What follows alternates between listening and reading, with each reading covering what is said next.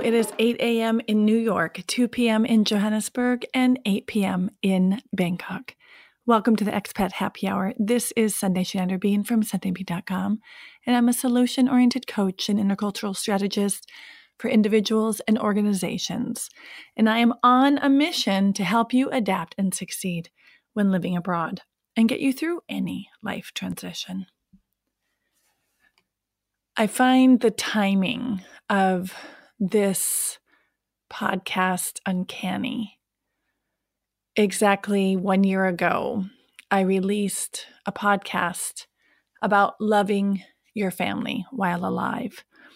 We had just lost my dear sister in law suddenly to an unexpected illness. And this year, I find myself back in Switzerland again for another funeral, this time mourning the loss of the matriarch of my in law family, someone that was such a wonderful and soft landing to Switzerland 20 years ago and has been such a gentle force in our family. It's kind of a tough topic to bring up, but one that I can't get off my mind and why I chose to share it in this podcast.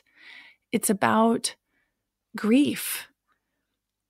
You know, I've just flown across the world to be with family, and I land in a space of managing my own grief as well as that of the cultural context. And this is a context I've known for decades.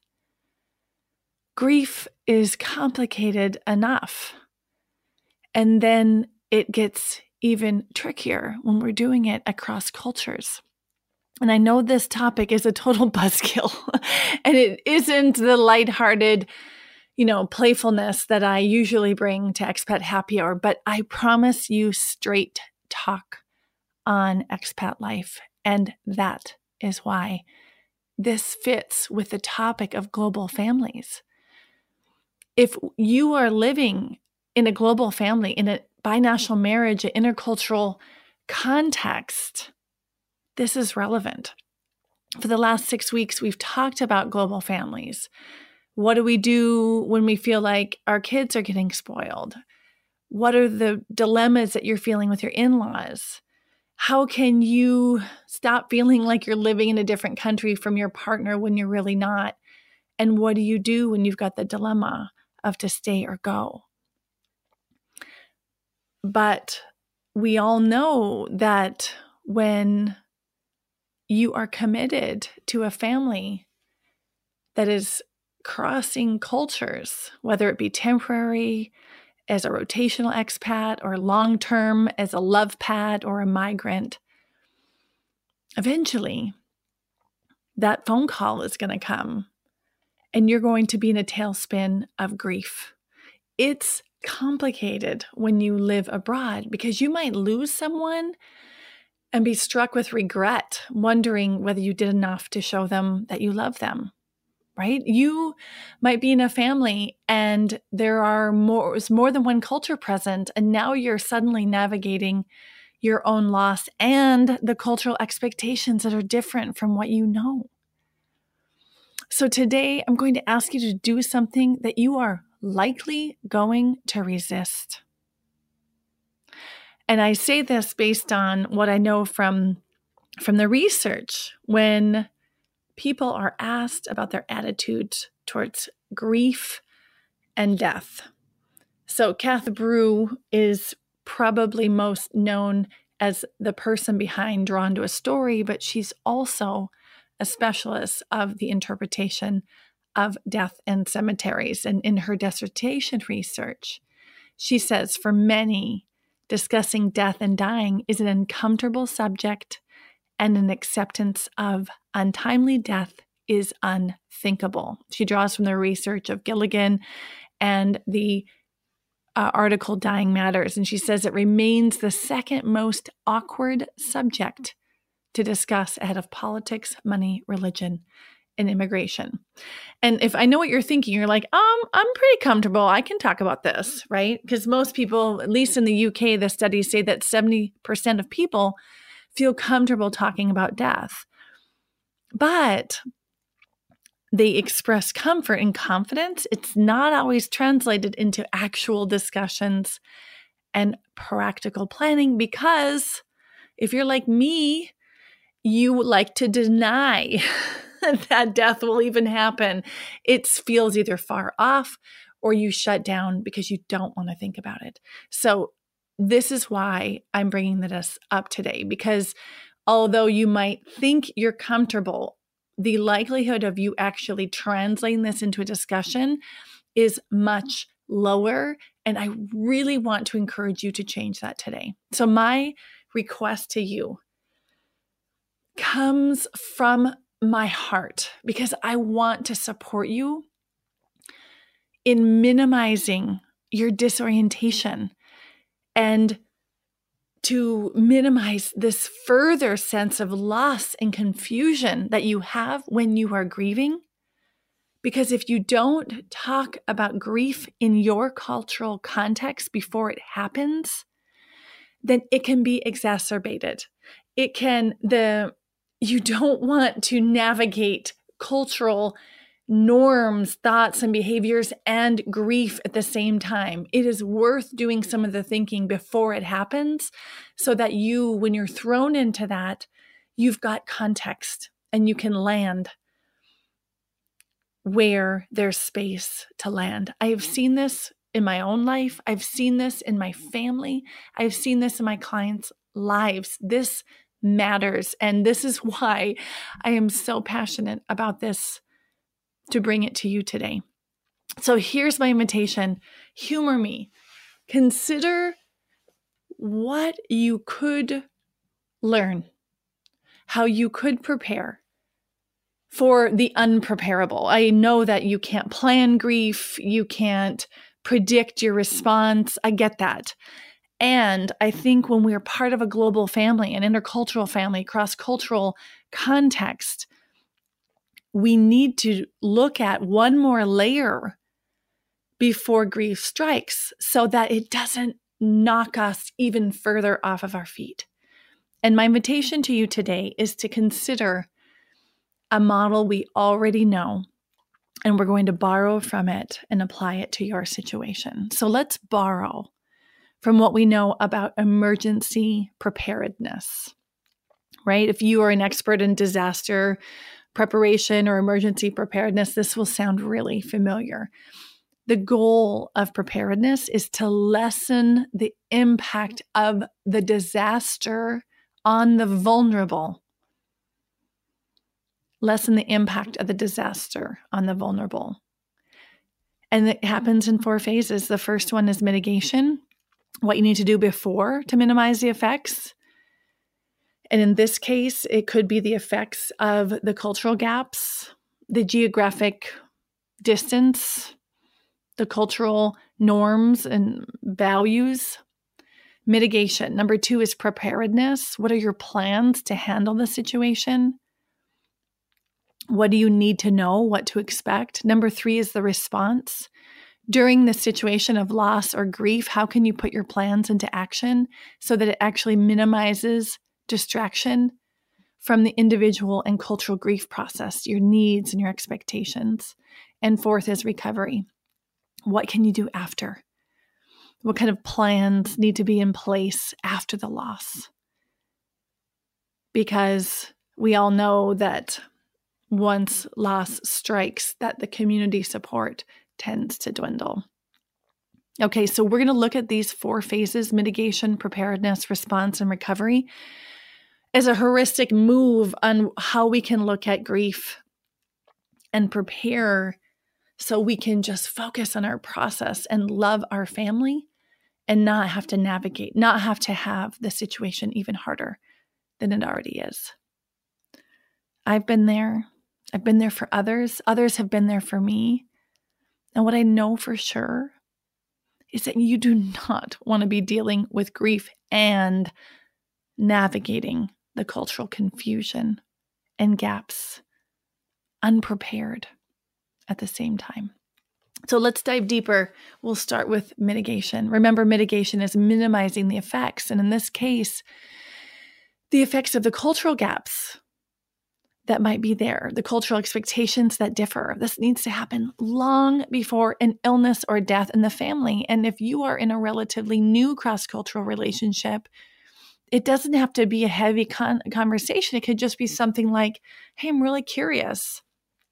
You know, have you ever been to a funeral? What are funerals like in your hometown, in your family? You know, what's expected? What are the traditions? What are the norms? What's the timing? Do people grieve privately and quietly, or are they loud and public? Just get curious and have a conversation and share stories. And then you say, well, that's interesting. In my family, we it looks like this.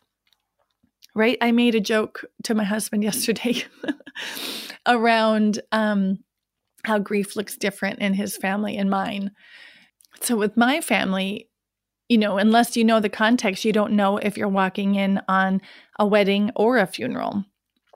But imagine if that knowledge wasn't shared. What a shock that would be to my partner.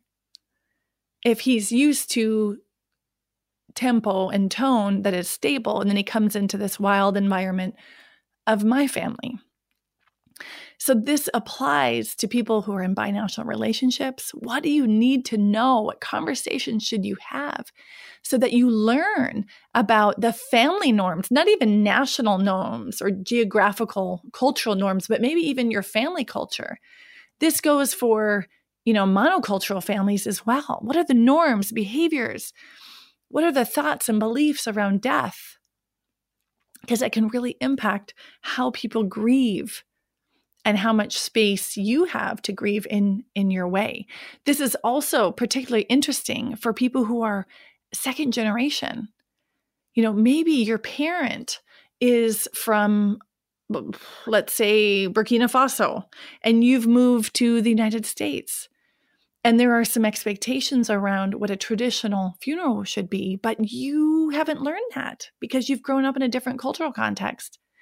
Maybe you're a third culture kid and didn't get exposed to just one way. And now feel unprepared to support in a specific cultural tradition because you've just not had the practice or internship so to speak on understanding the rituals and expectations. So let's let's dive in a little bit deeper there. We all know that people experience grief and loss when there's a death of a loved one, but the ways in which we do it, the way we express our feelings does differ. And it's super tied to our beliefs, our values, our traditions, our rituals. So if you want to prepare in some way, then just get curious in a neutral, uncharged conversation you can do research or you can you know ask someone from the local culture. You know tell me more about how people see death. What happens afterwards? You know what is their perception about life after death? What happens with the spirit once they've died?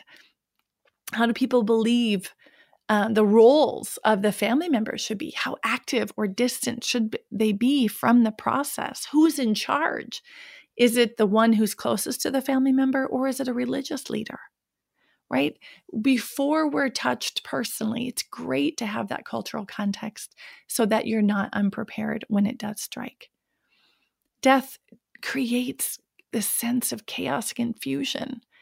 And that's already the case within one cultural context. But crossing cultures, these rituals and customs that help give us routine and normalcy might not be the same. So you can ask, hey, what are the customs when someone passes away? And then you can explore that before it strikes. How do you care for others as they approach death? Well, who's expected to be present or absent before and after the death? How do people experience grief? Is it loud? Is it quiet, public, or private? Is showing emotions a sign of weakness or is wailing appropriate? Is there a difference based on gender or age? Expectations around grief?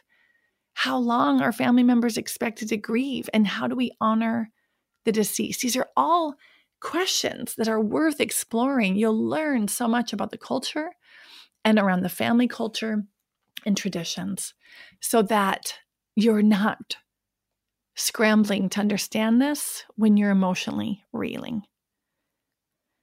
And with all this said, we also need to keep in mind that we as individuals hold culture and individuality at the same time. It's like a dialectic. We are individuals and we are parts of a cultural group at the same time. So, how people respond in grief varies from person to person, and allowing people the space to experience grief that is even at odds with the cultural norms. Getting to know what is expected, but what is the default from those that you love. All right, so all of this is about mitigating. And I share this as an invitation to just have these conversations before someone gets ill, before you've got a loss in your family. One, this is a really interesting cultural question. This is a cultural, a way to get into a culture that you don't access through food or through greetings or through language. It's a very deep embedded way to access culture and learn. And doing it before there's any emotions deeply tied to it, you're much more open to take it in. And it's it's like creating boxes. So when loss strikes, you have boxes to to step into. Oh, that's their ritual. That's the timing. This is the belief. And even if the boxes are different from yours, you've got categories and you're going to need structure in the emotional chaos. So, step two is preparedness, right? So, the plans to handle a situation. That is the pragmatic part of what shall I say? Things that nobody wants to talk about. The what do we do if we get that call? And here's where your resistance might come up to take the next step of planning. So if you do anything, do the mitigation part of the learning, the curiosity, the adding depth and cultural understanding. If you belong to the minority who actually takes the steps to plan, for example, if you have aging parents or you have a loved one who is facing a serious illness, planning and being prepared might be the smartest way.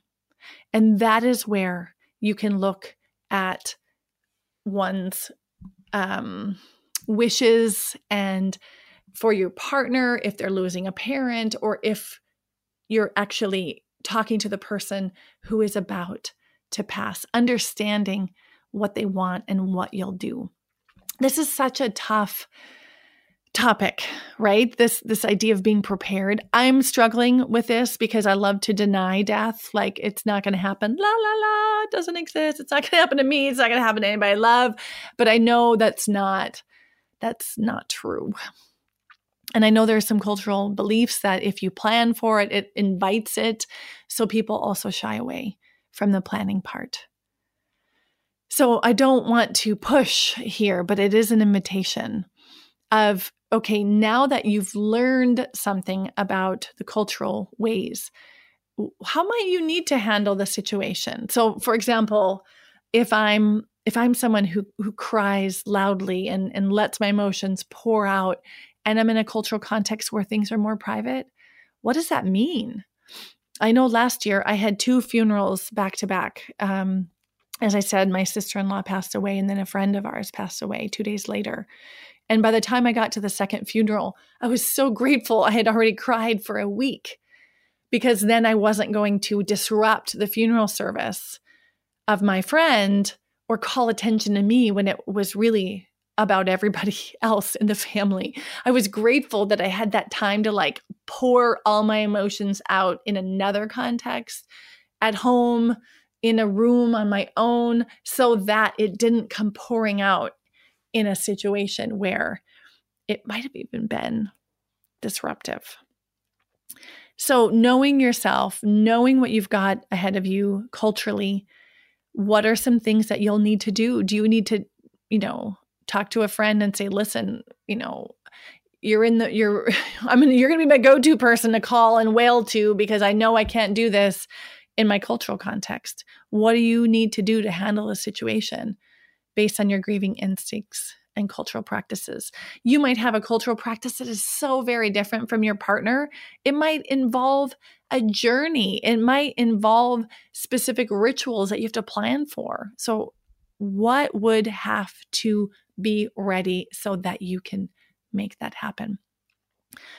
For those of you who are facing um, aging loved ones, one thing that I know from Kath Brew, who is very informed on guiding people um, in transitions and has experience with that supporting others in interpretation of death one thing that's important is that you understand the wishes of your loved ones. Because once you understand their wishes, you're not stuck in confusion and second guessing whether it would be meeting their needs. And that being able to be in alignment with what the deceased would have wanted can give you that sense of peace and grounding that you're looking for. Another very pragmatic thing to think about is understanding what are cultural expectations around burial. I know that when I lived in Burkina Faso, there was a work colleague that passed away and was buried within 24 hours, as was in alignment with a cultural tradition. So if you have someone that you love and they pass away in that cultural context and you're abroad, the funeral could be over before you even have a chance to get home I know one of my clients had her parent pass away and wasn't able to make it back within the traditional burial of 48 hours. Obviously, a massive impact on your grief. And if you had known in advance, you could at least psychologically prepare for that and create your own rituals to help you with your processing or make an agreement with your family to do things creatively. Right? So that is preparedness. I'm struggling even sharing this with you because I feel in my gut how hard it is to talk about death, especially preparing for it. Because when I think about my loved ones, it's the last thing I want to talk about. And I'm slogging through this because I've seen in my own life what happens when you're not prepared, and it can create complications for your family that have an impact for years, especially those who are in binational relationships. What is going on legally with your partnership? Maybe you're in a same sex marriage that's recognized in one country but not in another. Maybe you're married religiously but not legally. These can have implications, especially if you have children. So, again, a total buzzkill. I'm sorry. but I I just believe in it so much that if we if we do a little bit of preparation and planning, it can save massive negative impact. And it's the same thing of, you know, when you're young, and everybody says, you know, save now because you'll be really happy later. And everybody's saying, well, I don't have any money to save, so I'll do it later. It's really that wisdom of if you just take a little bit of effort early on, the impact will be exponential. And it's the same thing when it comes to our global families and this circle of life, right? So that's mitigating and preparation. Those that's the invitation I have for you is to have a conversation. I'm not expecting you to print out the transcript and go through it question by question, but if you find a moment with your partner to say, hey, you know, I was listening to this podcast and a couple of things came up. I'm really curious. And then have the courage to to initiate that conversation. The next two steps are trickier because it is about response, which is what you do during the situation of loss and grief, and then, of course, recovery. But let's look at response. Response is when you're in the situation of loss and grief and you're putting your plans into action. The reason why we think about response is how you can minimize distraction from your own grieving process how you can meet your own needs and expectations around grieving or your own cultural needs around grieving. And I am in the middle of response right now. We are here um, heading to a funeral tomorrow. And I'm navigating that right now. And one of the things I can share with you as a resource is to check out episode 99 of three things you can do when you're extremely stressed. And it has to do with extreme self care, extreme meta communication, and extreme permission. When you are in response mode and you're feeling vulnerable and wonky about everything, you will not go wrong by taking extra good care of yourself, giving yourself and others permission to to grieve in the way they need to grieve or to to lash out if they need to lash out whatever response they have um, and creating that context of permission and communicating about how you're doing and what you need will get you far. So, response is about what you can do during the situation. And I know for me, uh, I've, I've been in the Swiss cultural context for almost 20 years, and I've I've been to funerals supporting others. I've I've had time to observe how things are. I've been in um, part of the grieving family that was touched intimately. So I've had some time to look at when are my needs met and when aren't they, and how can I creatively have that space where I can grieve in a way that feels whole to me without holding back or not disruptive. so that's that's the response phase. And if and this is why the first two phases are so important if you haven't had the luxury of years to observe and to test when it's not so intimate to you um, the the first two phases of mitigation and prepare and preparation can help lessen that impact and then the fourth one is recovery what you can do after so you, the the disaster has hit the loss has happened and what are your plans for after the loss this is when extended grief sets in, and we know that the community support dwindles. I was on the phone with one of my best friends from high school, and she lost her husband uh, to a sudden illness very early on in their marriage, and they had a child. And one of the wisest things she shared with me from the pastor after the funeral was that this is not the hard time, he said. He said, the hard time is after.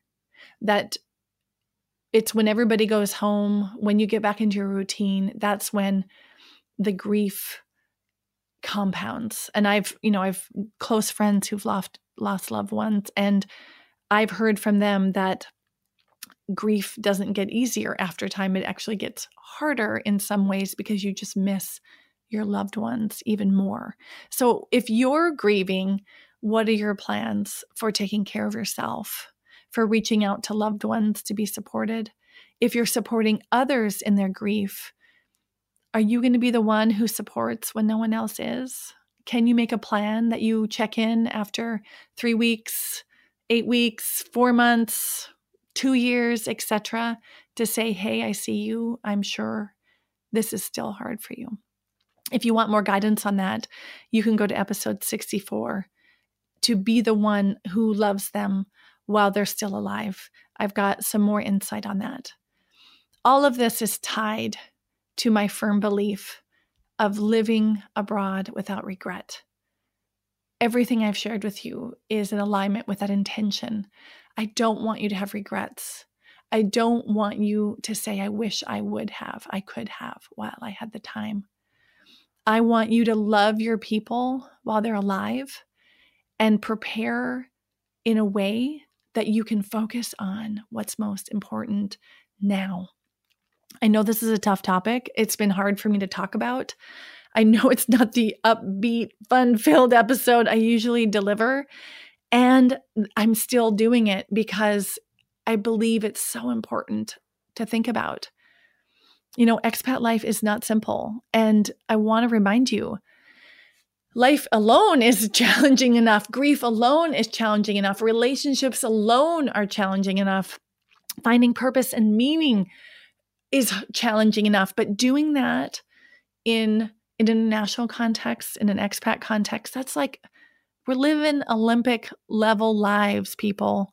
Our challenges are Olympic level. And that's why I want to be by your side through the good times and the bad as you face these Olympic sized challenges. And, and grief is one of them, right? I know this is just the tip of the iceberg. I do not uh, pretend to be an expert on grief at all. All I'm doing today is sharing with you my experience, what I've seen in my clients' lives, and what I know with hindsight can support you so that you can do your work of being present with your loved ones and yourself in times of loss.